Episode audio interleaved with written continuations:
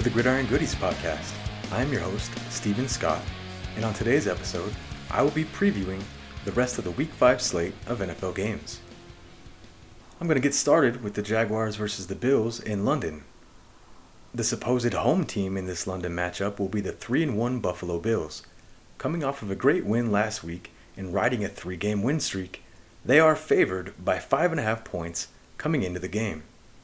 Bills quarterback Josh Allen has been lights out since relieving himself of his jitters on week one, throwing for eight touchdowns and just one pick in that three game span.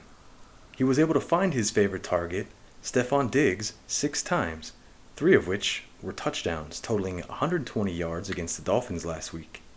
Fellow touchdown magnet, Gabe Davis, has won in each game during that win streak. Look for rookie tight end Dalton Kincaid to see an increase in action with Dawson Knox having limited snaps in practice this week due to a quad issue. As a Broncos fan, it was nice to see Latavius Murray, who did really well filling in for Javonte Williams last year. He busted out some big runs last week. He ended the game with an 8 yards per carry average, granted on just 4 carries. I'd like to see him get some love in this game as well. Speaking of love, Broncos country sure does miss this next man, both as a player and his presence in the city. Von Miller might make his first appearance of the year, and I really hope he does. My eyes need it, and so will the Bills' defense, who will be without Greg Rousseau on the front end and also Tre'Davious White on the back end. The Bills' defense has done a great job of putting pressure on the opposing quarterback without bringing the heat. I'd like to see if this trend continues. Matt Milano is one of the best linebackers in the game, and I want to see how his matchup against Evan Engram in the middle turns out. My money's on Milano snagging a pick in this one. I've no magic stat on that, it's just a gut feeling. The actual home team of this one would have to be the London Town Jaguars. I wish that they would just move already. I prefer to watch them when they're in London. They seem to play better, and it's really cool seeing those stadiums full of Jags fans. They're coming off a pretty dominant win over Atlanta last week, also in London, but this team has been hot and cold all season. Trevor Lawrence is the least pressure quarterback so far coming into week 5. He had a pretty mediocre game last week against an underlooked Atlanta defense. The Bills' defense will be much tougher matchup and possibly the toughest they faced so far. I could see that pressure stat changing in this one. It also looks like they will get Cam Robinson back, in some capacity or another, after serving his four game suspension for a PED violation. This should help the cause along that pretty decent already offensive line. Calvin Ridley has been really good on his return this season and looks like a smart trade by Trent Baalke and the Jags organization, as long as he can stay on the field. He hauled in the only touchdown last game and should see more targets with Zay Jones being questionable with a knee issue. Christian Kirk and Evan Engram continue to see a good amount of targets and should be a handful for the middle of this defense. One of the biggest surprises of this team this year has been the defense, led by pass rusher Josh Allen, who was a big part of the win last week. He had three of the team's four sacks and was seemingly always in Ridder's face. Travon Walker had a decent showing and recorded the other sack last game. I think he may get another one here against the Bills if they decide to prioritize 41 above 44.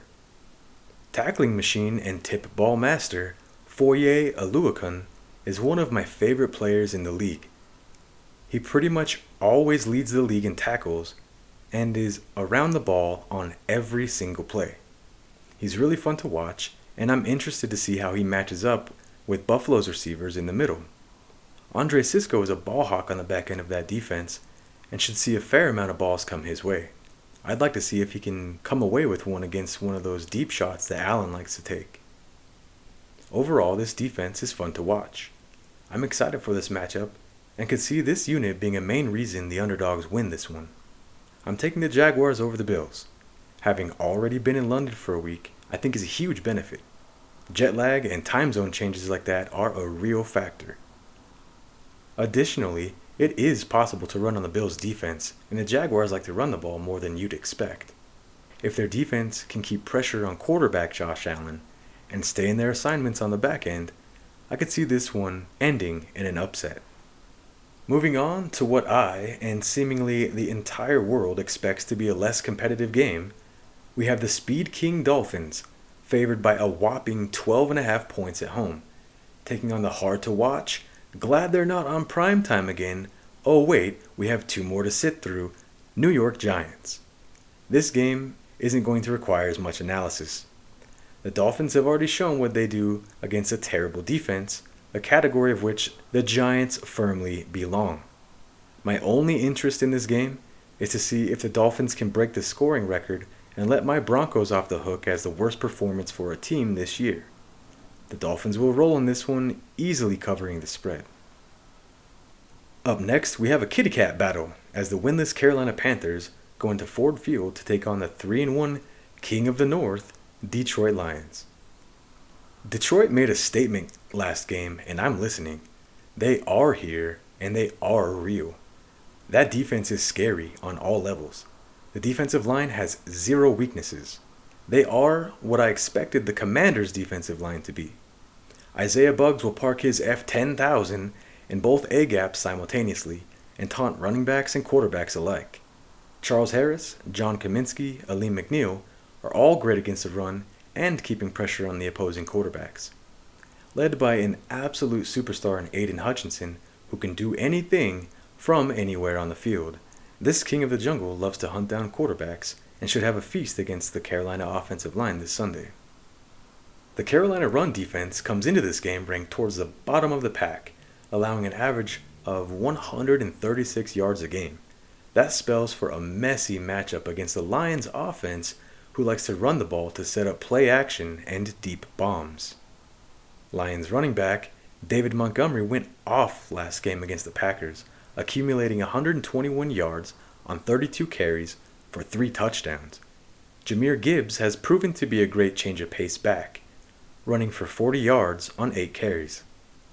The Lions had a total of 211 yards on the ground last week against the Packers. I expect at least that, and probably more, in this game. Once this running game is established, you can bet on Jameson Williams snagging some of those play action passes in his return from suspension. Joining fellow pass catchers Amon-Ra St. Brown, Josh Reynolds, and Sam LaPorta, this passing game can be just as dangerous as the running game. Jared Goff does a great job of spreading the ball around and making good decisions under pressure overall, aside from a few gaffes here and there. I really don't see this struggling Carolina team doing much against this defense. The Lions will win, but I don't see them covering the big spread of 9.5. This seems like it could be a low scoring, ball control type of game. Next up, we have the ultimate stats don't matter game with this AFC North rumble between the Ravens and the home team Steelers. The Ravens come into this game a 4.5 point favorite, and both teams have a ridiculously long injury report. Both teams are well coached, and both teams absolutely hate each other. I'm really excited for this rivalry matchup. The Lamar Jackson to Mark Andrews connection is alive and well. He hauled in five catches for 80 yards and two touchdowns in the Ravens' blowout victory against the Browns last week. If the Steelers manage to bottle Andrews up, Zay Flowers could very well be Lamar's go to guy. He only had three catches last week, but averaged 18.7 yards per catch on 56 yards total. He has a good chance of going off in this game against the struggling Steelers pass defense. The Ravens defense, on the other hand, has been excellent against the pass, nabbing three interceptions last game. It's probably a good thing that the Steelers can't pass the ball. The run defense, on the other hand, allowed 131 rushing yards. This bodes well for a Steelers team that likes to run the ball. Najee Harris and Jaylen Warren looked good both running and receiving out of the backfield in the game against the Texans last week. All signs and stats point to an easy victory for the Ravens. However, I cannot count out TJ Watt, Mike Tomlin, and the fact that they are at home. You have to follow your heart sometimes on these tough AFC North matchups, and mine says the Steelers will win. Take the Steelers plus four and a half. Next, we have an AFC South matchup between the 2 and 2 Titans and fellow 500 Indianapolis Colts. Both teams, just like their records, are similar. Both teams want to run the ball and play good defense.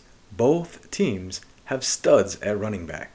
King Henry sits atop his throne once again. He ran for 122 yards on 22 carries, one rushing touchdown, and one passing touchdown against the Bengals last week. Jonathan Taylor is set to return this week for the Colts, and even if it's not a full workload, it's still great to see him back. Both of these defenses are good against the run, decent against the pass, and can bring the pressure without bringing the house. The quarterbacks are where these teams differ. Anthony Richardson, when on the field, is extremely dynamic, both in the running game and the passing. Ryan Tannehill, on the other hand, has been extremely hot and cold this year, most likely due to the fact that he's been sacked a ton. It's hard to do your job standing in the middle of a highway. It feels as if this game is going to come down to Vrabel's coaching and Richardson's dynamicity. In these situations, I'm going with the home team. I'm taking the Colts on the money line. Next up, the 2 and 2 Texans head to Atlanta to take on the 2 and 2 running mustaches. The Falcons are favored in this one by one and a half points. I feel like the Texans are an extremely underrated team. They come into this matchup ranked ninth in pass yards allowed and tie for first in passing touchdowns allowed. None of that will matter, however, since the Falcons have their passing allergy.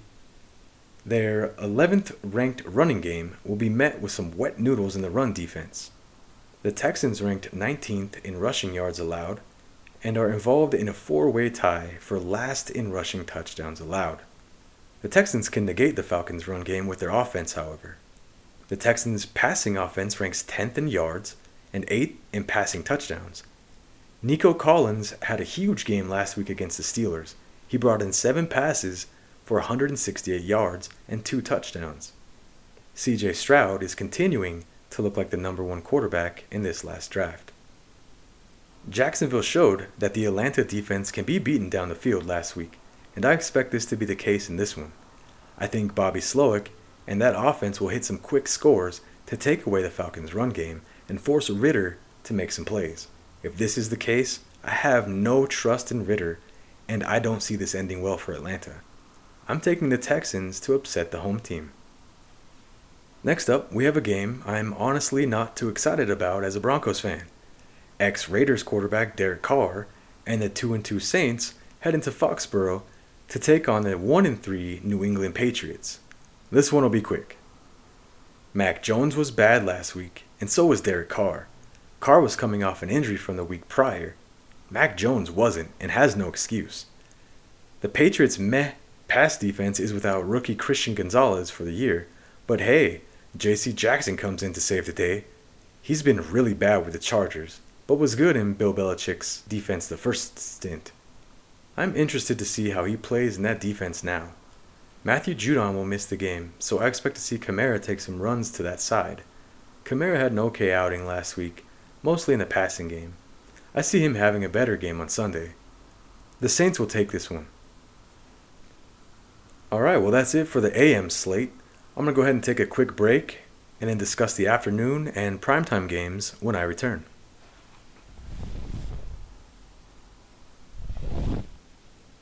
Alright, I'm back. Next game, we have the undefeated Philadelphia Eagles flying into LA to take on the much surprising 2 2 LA Rams. What a great story the Rams have become. I feel like Sean McVay was getting overlooked this offseason. Most people, myself included, had written the Rams off. Cooper Kupp goes down, and all hope was lost until they found superstar in the making, Puka Nacua. He nabbed nine catches for 163 yards and a game winning walk off touchdown in overtime last week against the Colts. It wasn't just Puka that was holding down the fort, though. Tutu Atwell saw an increase in usage while Kupp has been out and has been fairly effective. It looks like Cooper Kupp will be back for this game, and I'm interested to see how his return affects that receiver room. Kyren Williams has been really good on the ground rushing for 103 yards on 25 carries and two touchdowns in last week's game. He went down with a hip injury in overtime last week and was a bit of a question mark coming into this one. It looks like he'll play, but I'm not sure to what capacity. Ronnie Rivers spelled him last week and put up an average of 5.2 per attempt on 9 carries. He seems like a solid fill in if Kyren can't take many snaps. I'm not sure if it's going to matter, however, The Eagles' defense is ranked second in yards allowed and 14th in rushing touchdowns allowed. It seems you could run on this defense in the red zone. If the passing game can get the Rams to the red zone, the running backs have a decent chance of running it in. Seeing as the Eagles have a passing defense ranked towards the bottom third of the league, this strategy seems feasible. The Eagles' offense ranks first in rushing attempts, second in yards, and top 10 in touchdowns on the ground. Against this mediocre run defense of the Rams, I don't see this trend ending. D'Andre Swift, Kenneth Gainwell, and Jalen Hurts should all benefit from this and have a good day on the ground. The Rams' pass defense is ranked top 10 in most categories, but I don't see that stopping A.J. Brown and company. I'm going to take the Eagles and the spread. Next up, we have the extremely disappointing 1 3 Cincinnati Bengals heading to Glendale to take on the definitely not tanking 1 3 Arizona Cardinals. The Bengals come into this game favored by 3 points. The Bengals decision makers made a bad one when they decided not to sit Joe Burrow and let his calf injury heal properly. It's clear that he cannot move around the pocket like he used to, and honestly, it's putting him at an even bigger risk of further injury. To try to combat this, the Bengals seem to be relying heavily on quick passes, much like the Brady led Bucks in his last season with them. It's ugly to watch. Seeing Ja'Marr Chase taking slant and quick pass after pass just doesn't feel the same. They may be without Tee Higgins as well, so buckle up for even more of that. If the Bengals are going to snap out of this funk, this is definitely the team to do it against, though. The Arizona defense is bad at pretty much everything, ranking towards the bottom in almost every single statistical category. You can run on them, you can pass on them, and you can score. The Arizona offense, however, has been surprisingly fun to watch.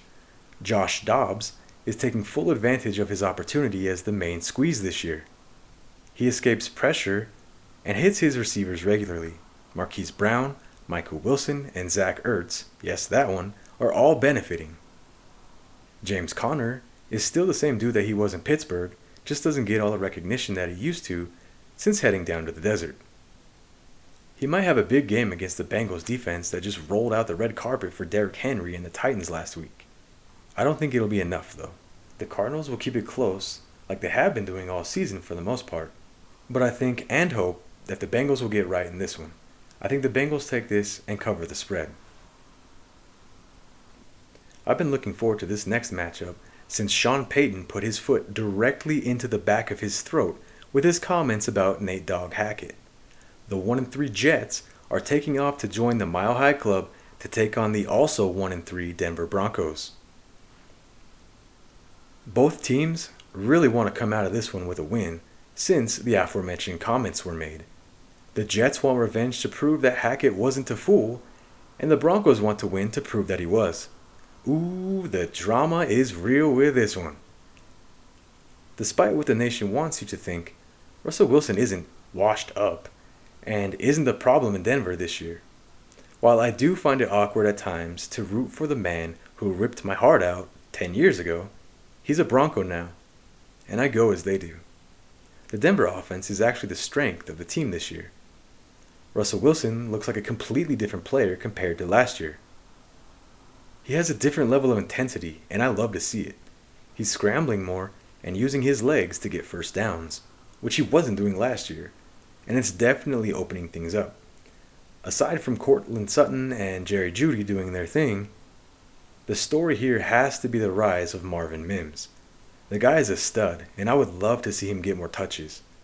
With the Jets' defensive back, DJ Reed, who plays the opposite side of Sauce Gardner out, I could see Mims having a big day. The passing attack for the Jets, however, is a non existent threat, especially with Justin Simmons returning to the lineup. They rank bottom five in just about everything. Garrett Wilson is good, but he can't throw the ball to himself, and I have zero faith in Zach Wilson. The running attack, however, scares me a bit. Breece Hall is undoubtedly wanting to get revenge against the team who knocked him out for the season last year, and the Broncos haven't been able to stop the run in years. I hope they can keep him bottled up, but I expect that they won't. The Broncos' run game, however, ranks squarely in the middle of the pack, With Javonte Williams getting hurt early last week and being questionable for this game, I'm worried. Even though Jaleel McLaughlin filled in nicely and had a big day against the Bears, it still worries me, especially against the defensive front of the Jets. Quinnen Williams is going to be a problem. With the trade of Randy Gregory to the Niners and Baron Browning still out, I'm hoping we see more of Nik Bonitto and Jonathan Cooper rushing from the edges, both of which had great games versus the Bears. Against the same offensive line that sent Aaron Rodgers to the old age home, I'm hoping these two can get our pass rush back on track for the season. Denver ranks 31st in offensive plays ran, and our defense has been terrible. So when McGlinchey and the line draw dumbass false start penalties in third and short situations, you might not get another opportunity, especially late in the game. I'd like to see them be more disciplined as far as that goes. Essentially, this game is a good Denver offense versus a good Jets defense and a bad Jets offense versus a bad Broncos defense. Something has to give here. I have to go with my Broncos in this one, of course. I'm taking Denver by the spread, two and a half. Next up, we have the Chiefs at 3 and 1 traveling up north to take on the 1 and 3 Minnesota Vikings. The Chiefs are only favored by 3.5 this week. Kirk Cousins and this Vikings offense are coming off of a pretty rough week against the winless Carolina team. They came away with a win, but Cousins threw two interceptions and only had 12 completions for the game, two of which were touchdown tosses to Justin Jefferson, who ended the day with 85 yards on six catches. The passing offense was abysmal, but the running game with Mattison and Akers wasn't. They averaged 5.6 and 8 yards per carry, respectively. On the season, however, they ranked towards the bottom in their run game. This may have just been a product of a bad Carolina team trying to figure things out. It was surprisingly the defense that won the game for the Vikings. Harrison Smith had 14 tackles and 3 sacks. He forced a fumble that DJ Wonnum was able to scoop up and score. The Chiefs rank top of the league in both offense and defense, pass and run. I don't think the Vikings can keep up with the score at will Chiefs especially since they seem to figure out how to unlock Pacheco in the running game. The Chiefs seemingly always start slow and turn it on around this time of year. I fear for the Vikings that this could be the game where Patrick Mahomes and Travis Kelce have a monster day. I'm taking the rare cover from the Chiefs. They will win by at least three and a half. Next up is most likely the most highly anticipated game of the regular season the Sunday night game between the 3 and 1 Dallas Cowboys and the undefeated 49ers at home.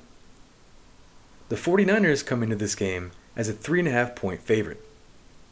Now, I can't lie and say I don't have at least a little bit of a fandom leaning towards the 49ers on this one, especially when key pieces from this team, coaching staff, and front office, in my eyes, should be here in Denver. Thanks goes yet again to you, Joe Ellis, and your daddy Shanahan beef. Meanwhile, Baby Shanahan and this 49ers team is the most fun I've had watching football in a while. Christian McCaffrey, son of one of my favorite Bronco players of all time, Ed McCaffrey, scored three rushing touchdowns and one receiving touchdown for almost 200 all purpose yards in last week's game against the Cardinals. Hmm, seems like a pretty good player. Definitely not a player the hometown team would overlook, right? While McCaffrey is steady every single game, Deebo Samuel and Brandon Aiyuk take turns being dominant. Ayuk ended the last game with 148 yards on 6 catches. The game before that, Deebo had 129 yards on 6 catches and a touchdown. Looks like it's Deebo's turn for this game. Oh, yeah, and by the way, Kittle is also on this team, who can just go off at any time. Last week he woke up and chose peace. This week I think he's choosing violence. They will face a nasty Dallas defense, however, a far cry from the defenses of the Giants and the Cardinals, of which they went against previously. This will be the toughest matchup they have faced by far this season. This defense, led by force of nature Micah Parsons, is ranked second in passing yards and first in passing touchdowns. They rank 16th in rush yards and 7th in rushing scores. They tighten up in the red zone and rank first in almost every red zone category.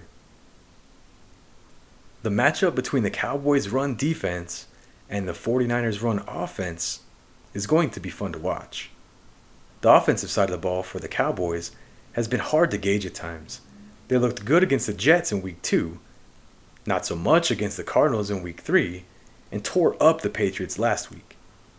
Dak Prescott continues to do a great job of spreading the ball around, evenly distributing the ball between Lamb, Gallup, and Ferguson. Pollard and the rushing attack is always dangerous, ranking towards the top in all rushing categories. The 49ers' run defense is equally as scary as Dallas's defense, but the pass defense is not. It is possible to throw on this defense, assuming that Nick Bosa and that front doesn't drag you down first. This one is a really tough pick, but I'm going to go with the home team 49ers. I truly cannot wait for Sunday night football this week. This next game is going to be a real quick one.